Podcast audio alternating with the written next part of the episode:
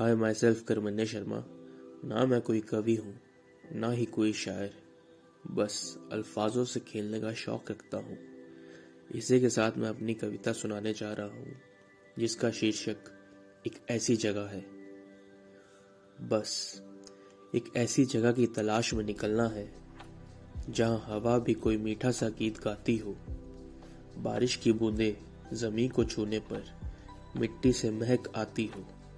जहाँ बादल जब गिर जाए तो किसी जन्नत से कम न लगे, जहाँ घड़ी से नहीं, पक्षियों की आवाज़ से हम जगे, जहाँ दुनिया से अलग तौर तरीके होंगे।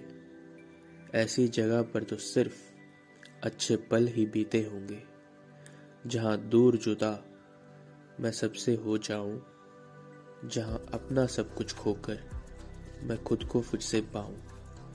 जहाँ नसीब और किस्मत की ना बातें होंगी, जहाँ ज़िंदगी भर याद करने के लिए सिर्फ़ अच्छी यादें होंगी, जिसे याद करके चेहरे पर हमेशा एक मुस्कान आएगी।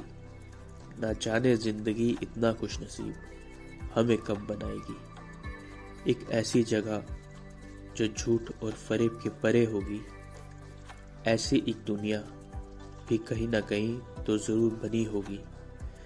जहाँ खुश रहने की पूरी आज़ादी हमें होगी। अपनी ही खुशी, अपनी ज़िंदगी की सबसे बड़ी कामयाबी होगी। जहाँ अपने ज़िंदा होने का हमें एहसास होगा। जहाँ अपने वजूद से हमारा फिर दीदार होगा। बस, अब तो एक ऐसी ही जगह की तलाश में निकलना है। ज़िंदगी को सिर्फ़ काटना ही नहीं बल्कि हर पल को साथ रखकर चलना है। Thank you for listening to the podcast